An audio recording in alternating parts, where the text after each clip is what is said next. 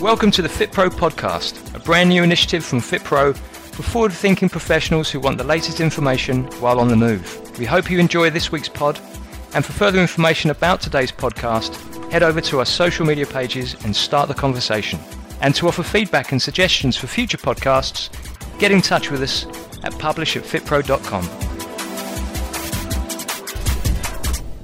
And hello to the FitPro community. My name is Aaron Barnett, and I am the head of education and development at FitPro. I coach other trainers and practitioners as well as work with a rainbow of personal clients and teams. And today it is my privilege to sit opposite Debby Sargent and talk about female performance and, in particular, the menstrual cycle and performance. Now, Debby, You've been active um, at the UK SCA, the UK Strength and Conditioning Association, since 2008. And that's a community that I and the team have admired for a real long time now. They're the driving force in the UK and beyond in athletic performance. And within that, Debby has focused her attention and her passion into what is now becoming one of the hottest topics in health and performance and the fitness industry, which is training females as individuals. Now, Debby, offline, we've just got to know each other um, a great deal, and you've got a great story. You've got lots of passion. So, why don't you share a little bit about yourself and what you do? Um, yeah, hi. Um, I currently uh, work as a uh, sport and exercise lecturer at the University of Gloucestershire, and I've been here for a couple of um, years now. Um, and we have a um, postgraduate and undergraduate course in strength conditioning, but we um, have other sports science related courses um, sports therapy, nutrition, sport and exercise science as well. So we kind of input across um, all of those kind of courses. Um, before I came here, I've been a coach in terms of performing athletes for about 20 years now. Um, and I've kind of always worked in higher education, but I've and I've always been a strength and conditioning coach. But I've had other roles as well, which have involved um, me looking more holistically about um, athletic development. So I've had like performance director roles and kind of setting up support systems to kind of help athletes, as well as kind of S&C coaching. Um, so um, I've worked across a lot of sports. I suppose I've been exposed to lots of different contexts, lots of different coaches with different philosophies. Um, so I guess some of my interest in female athletes has pretty much come from one being um, a competitive athlete, athlete myself and just being interested in like you know how my own menstrual cycle has kind of affected my ability to train and compete. Um, but i've worked a lot with female athletes as well in terms of um, trying to understand them as individuals and trying to kind of um, understand their menstrual cycle and, and and use it positively to affect their training and training adaptation that they get. Um, and so I, I, I guess I how I got into this whole kind of area really was um, I started to kind of, I'm a really reflective practitioner, and I started to kind of think about how I was coaching, and I was coaching a lot of male only groups, female only groups, and mixed groups. And I started to question about how I how I was coaching and whether I did things differently, either consciously or subconsciously, with the groups that I was working with. Um, and I was asked to do a presentation, and I chose to do it on um, perception of pain. And um, there and that was really interesting for me because one of the things that I remember reading at the time wasn't anything to do with strength conditioning, but it was to do with um, referral, um, hospital referrals for people reporting pain. Um, and there was one paper that was talking about um, if a female reports pain versus a male reports pain, the perception is that um, the same degree of pain that was reported must be a much higher level of pain in males rather than females. And whilst the referral rate or the referral path was the same, pe- guys tended to be flagged more quickly to the to the kind of appropriate course of action because of this perception. So that kind of triggered loads of things in me about how do my athletes report pain? If a guy reports pain or training stress, do I perceive it in the same way as females? And it just started me on this spiral of just investigation and explore, exploration. And I started to ask other coaches about it. And it was just really interesting that people had different philosophies and different thought processes about, about it. Um, and interestingly, a lot of the people that I was coaching with were males because strength conditioning is a very male dominated profession. So um, I guess I saw a disjunct between what I was feeling as a female and a female coach versus what guys were reporting. So that led me down this kind of like rabbit hole of just trying to understand that a little bit more. And in doing that, I realized that there wasn't anything there for me to to um, to act as a resource. Um, so I guess that's how I kind of got interested into the whole female athlete training um, discussion, really. Okay, cool. So the first question that really that I'd that I'd like to know is, uh, in general, what impact does the menstrual cycle have on fitness and performance? Um, I think that's a really interesting question. I mean, the first probably key point there really is, you know, world records and Olympic medals have been won across all stages of the menstrual cycle. Um, in reality, the menstrual cycle affects people differently. Um, so um, it's a very unique um, experience, and between individuals, that's really different. So um, for some athletes, um, they will just their menstrual cycle will come and go, and they'll just train through it, and it won't affect their daily you know the, what they do on a day by day basis in terms of training um, and the mood disturbance that they get is probably not affected very much whereas you've got other athletes that can be very debilitated by the menstrual cycle um, and are in huge amounts of pain um, they get big mood disturbances so um, between individuals, the impact on performance is going to be very different depending on which type of athlete they are. And I would even say within the same athlete, there um, you know there's differences in consecutive menstrual cycles. Um, so if you were to measure someone's menstrual cycle that wouldn't necessarily mean that they would have the same experience the next one or the next one or the next one. And we know that the menstrual cycle is really affected by exercise it's really affected by energy intake it's affected by stress. So again there's a whole host of things around an athlete in terms of how um, their ability and what maybe support they have around them to help them um, with the, those other kind of lifestyle issues. Um, so across the season or across a periodized program, the impact on performance can be really different because there'll be times when they are in high stress environments, there'll be times when they are in extensive periods of um, training, high volumes, high intensity training.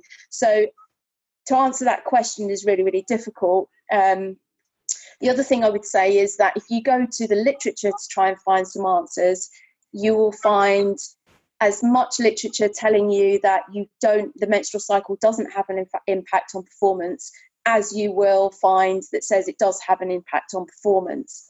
Um, there are also some areas of um, athletic performance that have very little research on them. So, plyometric based, speed based, change of direction based activities tend to not have very much literature on them at all. Um, so, if I go on that basis, what that is telling me is that I don't need to consider the menstrual cycle when I'm training athletes. If you talk to athletes um, and you work with female athletes, I think anecdotally you can say that for some athletes it does have a really big impact. So there's a, obviously a mismatch there between what the li- literature is telling you and actually what happens practically. Um, personally, I think the reason for that is that the, the studies that have included female athletes in them have been really poorly designed. To actually know how the menstrual cycle is going to affect performance, you have to measure the hormones involved with that. So predominant hormones are estrogen and progesterone. There are other hormones as well that are relevant to training, such as testosterone, growth hormone, um, and, and, other things. But um, you have to measure the hormones, um, and very little studies do that. So that we don't, we need to know exactly where someone is within the menstrual cycle. Um, and what the hormone levels are to know what the impact of those hormones are. They are really powerful hormones, um, but research takes a long time it's really time it's really um, expensive to do because you have to measure these hormones. You have to have the facility available to you to be able to measure these hormones. In terms of responses to, exercise programs often the data often you'll have male and females in the same group and it, there's a group effect reported so you're not really going to see the effects of the menstrual cycle. And often data is not reported individually as well. So if you go to the scenario where you've got different female athletes, one's really affected by the menstrual cycle, and one's not so one's not affected by the menstrual cycle, unless you report individual responses, you're not really going to get a gauge for how much it can or how little it can affect someone. So the range of response. Um, and then the other thing is the, the measuring the hormones um, point is really relevant because you need to screen for menstrual dysfunction as well. So I think there's a whole host of things in terms of the research design. Um, personally, I think the menstrual cycle can have a, a big impact on performance. Um, but I don't think the literature is there to kind of help us with that. I think there's another couple of things that are really relevant here is when we talk about impacting on performance, the menstrual cycle um, can affect um, psychology and mood. Um, and it can also potentially affect physiology. And I think trying to separate the two of those effects is really difficult in terms of, um, and the area is really complex. Um, but as a coach, just to give you an example of um, if the menstrual cycle affects mood, um, there are probably things that I can do within my coaching um, the way that I interact with the athletes, the way that I set up, set up an environment, um, the way that I plan training cycles that can, can accommodate changes in mood. Um, and mood affects behaviour as well. So I, it, there's definitely a thing there um, in terms of that's going to affect someone's ability to train, someone's ability to push hard, maybe even some someone's ability to actually turn up to train um, on a consistent basis. Um, but you've also got physiological changes, um, and what are they? Um, so, and how does the menstrual cycle affect those? So, as a, from a coaching point of view, if there wasn't any change to physiology that would affect performance, I could respond to mood changes in terms of how I set up training and how I interact with that athlete. But it's a different scenario if there's physiological changes and there is also mood changes. So, um, I think how how does it affect? I think there's those two things that are going to affect someone's ability to train and how they might respond to training. Okay, I mean, yeah. So you know, there there are we've talked about it. What it sounds to me is like a lot of the the impacts can sometimes sound quite negative. And are there like are there positive and negative impacts to uh, the you know what stage through the menstrual cycle that a an athlete or a, a person is? And what are they, and and are the kind of what windows can you can you work with for kind of best practice? Yeah, so if we just take the um, mood um, thing for, for, for, now, is, is in terms of the menstrual cycle, there are basically two phases of the menstrual cycle. There's a follicular phase, um, which is pre ovulation, and that includes um, your time of bleeding. So that include, includes the, the, men, the menses or the menstrual bleed. And then you have a luteal phase, which is post ovulation. Um, and um, premenstrual syndrome is like neg- almost like negative effects of the menstrual cycle. So the the kind of the cramping the kind of feeling irritable all of those kind of things are premenstrual syndrome.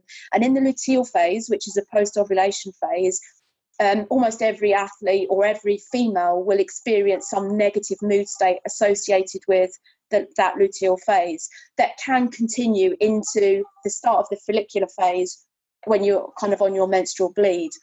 Um, so the follicular phase is probably where you have your most positive mood states, where people are probably more ready to train, they can push harder, um, they're going to recover quicker probably because of the maybe physiological effects in there, um, and the more negative states are in the luteal phase.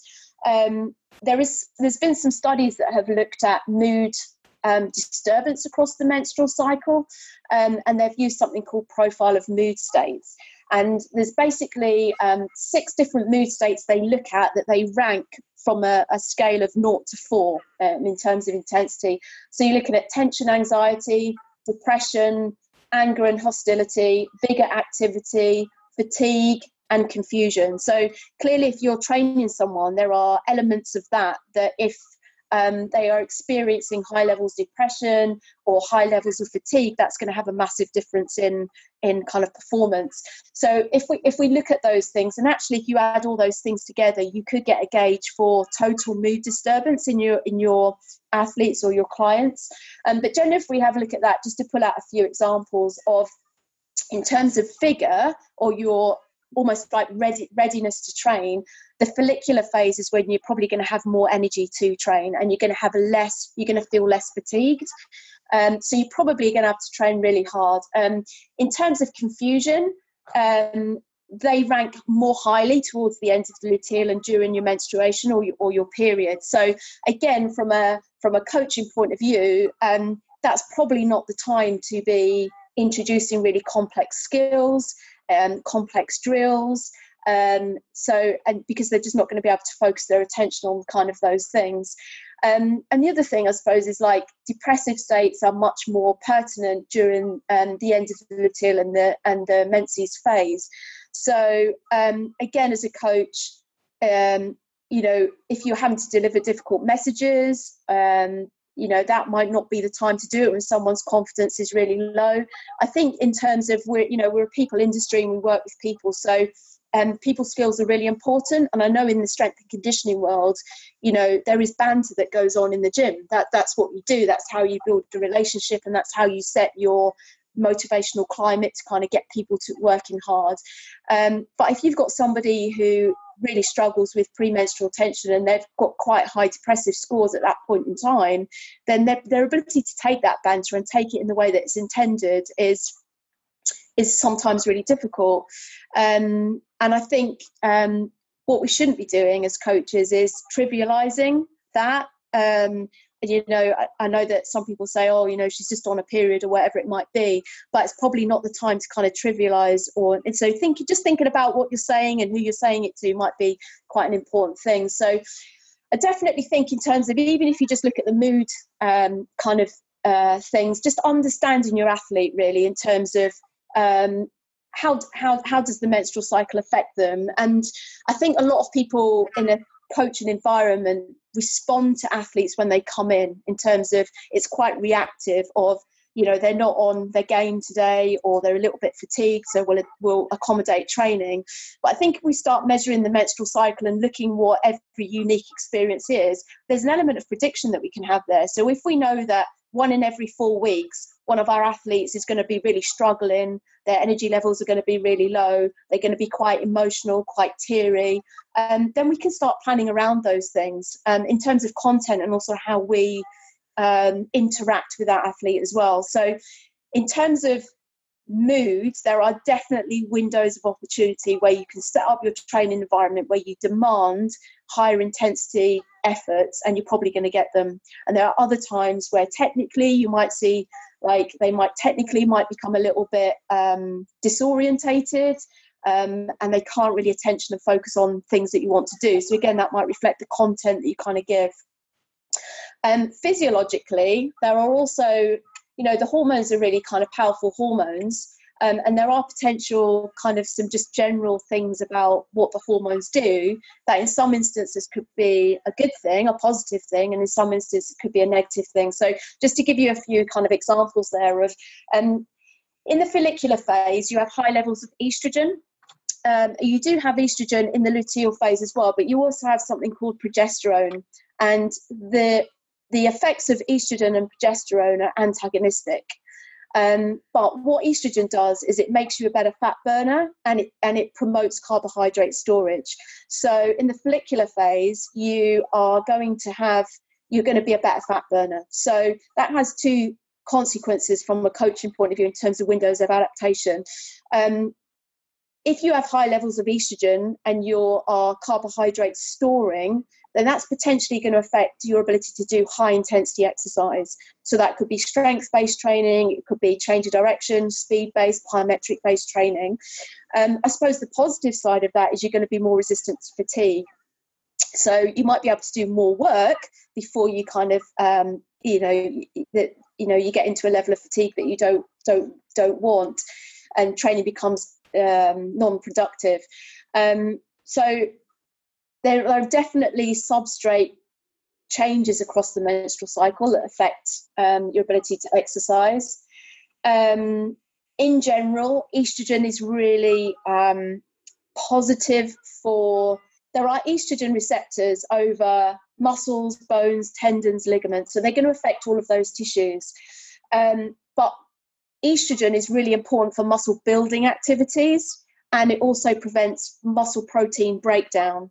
So when estrogen is high, you probably going to respond to and adapt to muscle building activities like strength training much better and your recovery rate is going to be better because you prevent the protein breakdown progesterone encourages is a kind of catabolic hormone so it encourages you to break down protein so again if you're thinking about windows of opportunity that follicular phase which is before ovulation is where you are really sensitive to anabolic kind of stimuli.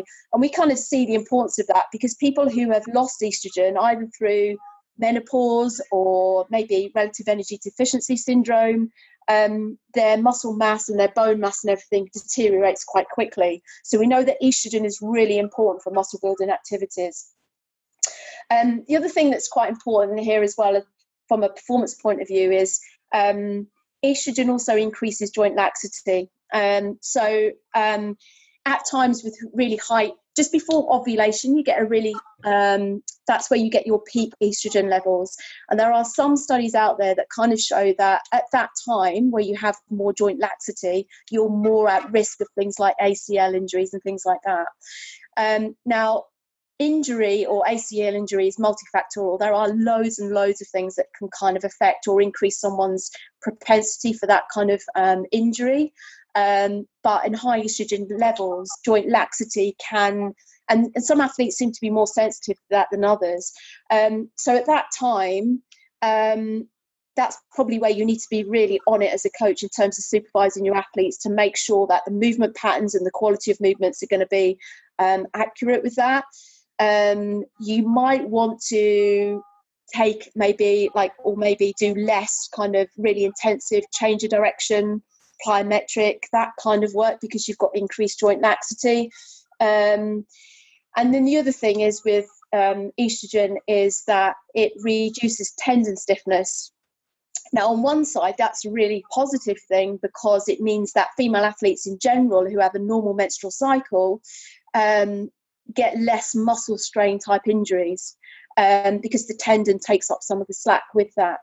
Um, but we know that tendon stiffness is really important for plyometric based activities, for speed and change of direction activities. So, on the one hand, estrogen can have a positive effect on muscle strain injury, but on the other side, it might have a detrimental effect on performance.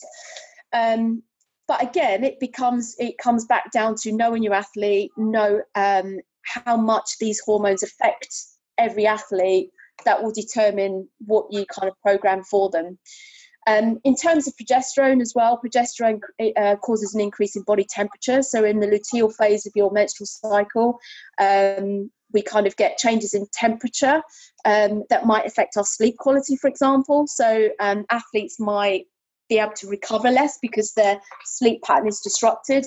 But also, it might affect, and this is theoretical, it might affect our ability to train in things like heat, and it just increases the cardiovascular strain of certain types of activities.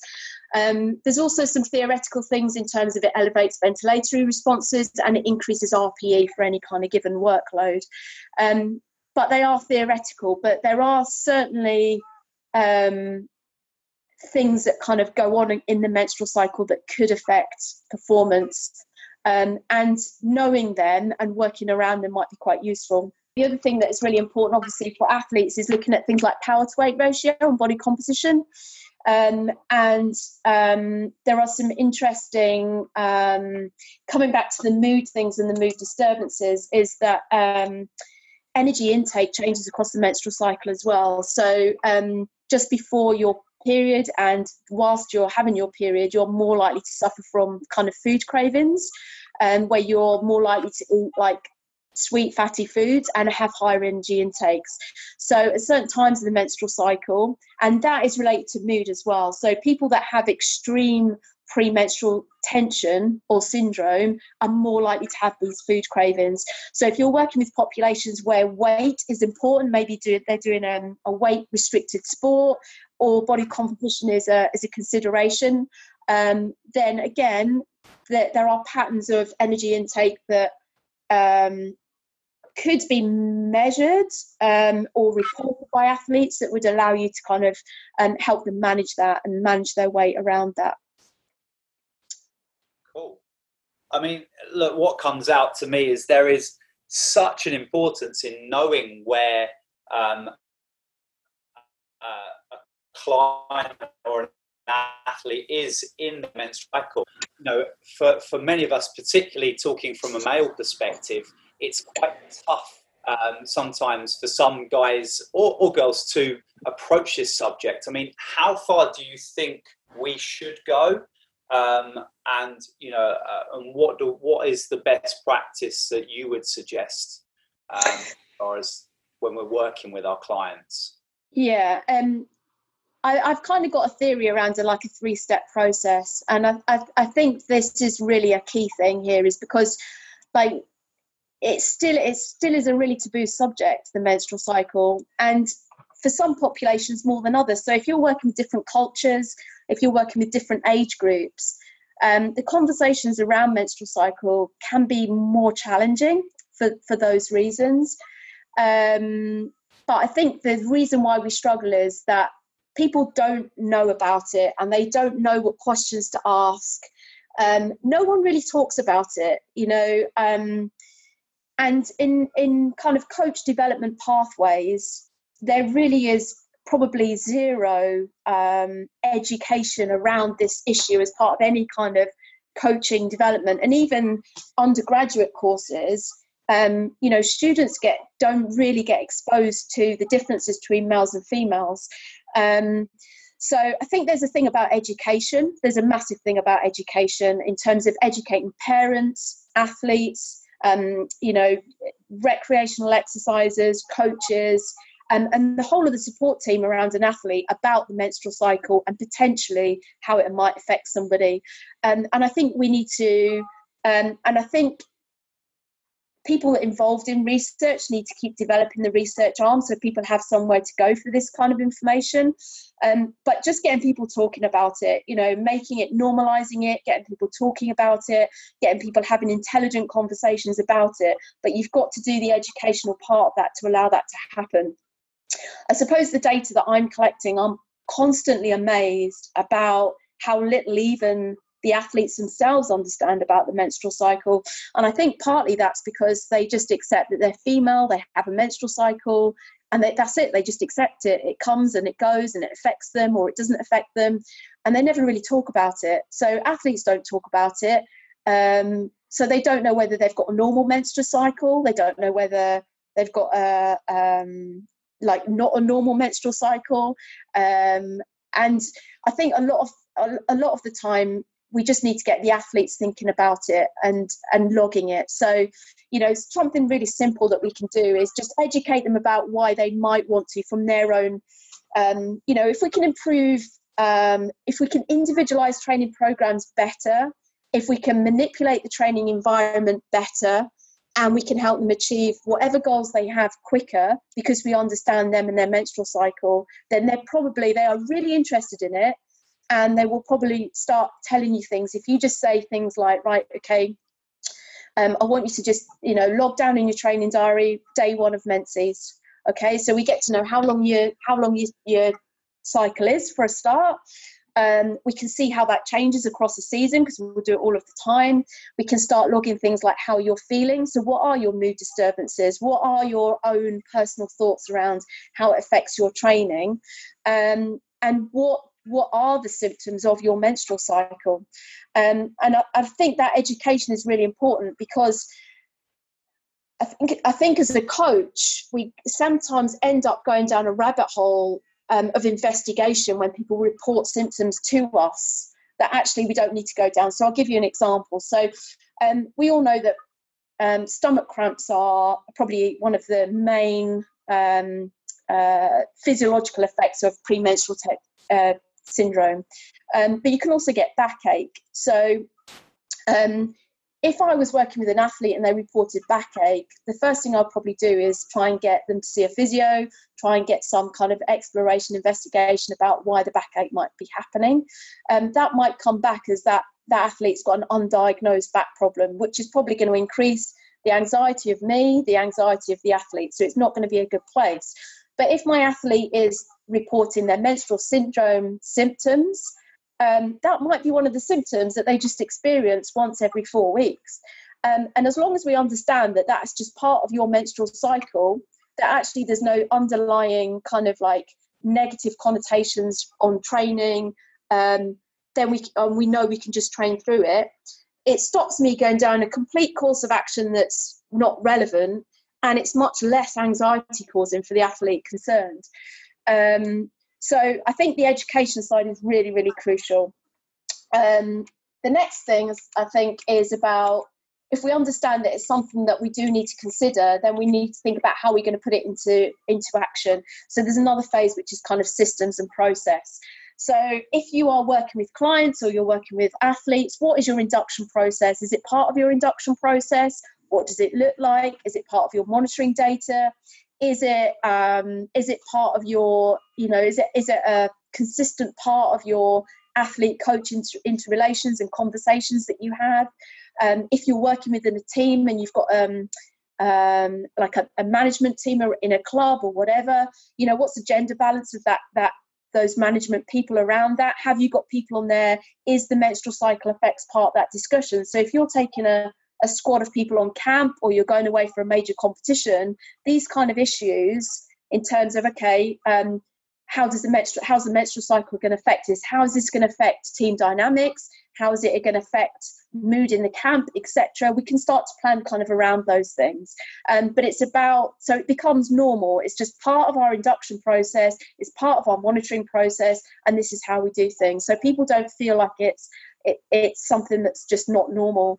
Um, and then the third thing is actually when we have those systems in place that we actually action things which might be um, individualizing training programs it might be let's have a think about if we're going on a training camp who are we going to put with who um, you know who are the people in our team who really struggle with premenstrual syndrome? Who are the ones that are not? Who are affected by sleep disturbances etc so i think there's a whole thing there. Educate then start to think about your systems and your processes and then think about the information that you are gathering then putting it into action so the athlete can actually see that what the information they're feeding into you is being used to benefit them and their training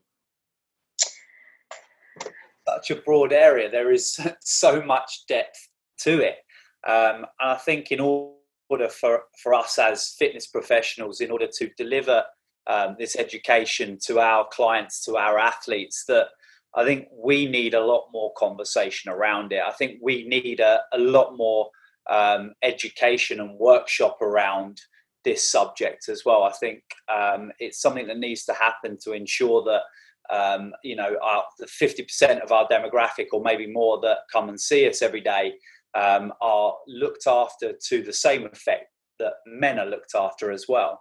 So I think there is so much depth, and we've we've learned a lot from you today. So you know, I, am massively appreciating myself. I know that our listeners um, will be able to take a lot away from what you've talked about today. Um, but I'm sure there's there's more that we could discuss, and I'm sure there's more depth that we could go into. So, you know, looking to move forwards with this conversation, would we would you be um, willing? Would you be happy to continue to dive deeper um, across our FitPro platforms? Yeah, definitely. I mean, like, uh, I, I think it's really important to kind of message out there, get people talking, get information out there. So I'm really happy to and delighted to be involved in, in, in anything uh, moving forwards.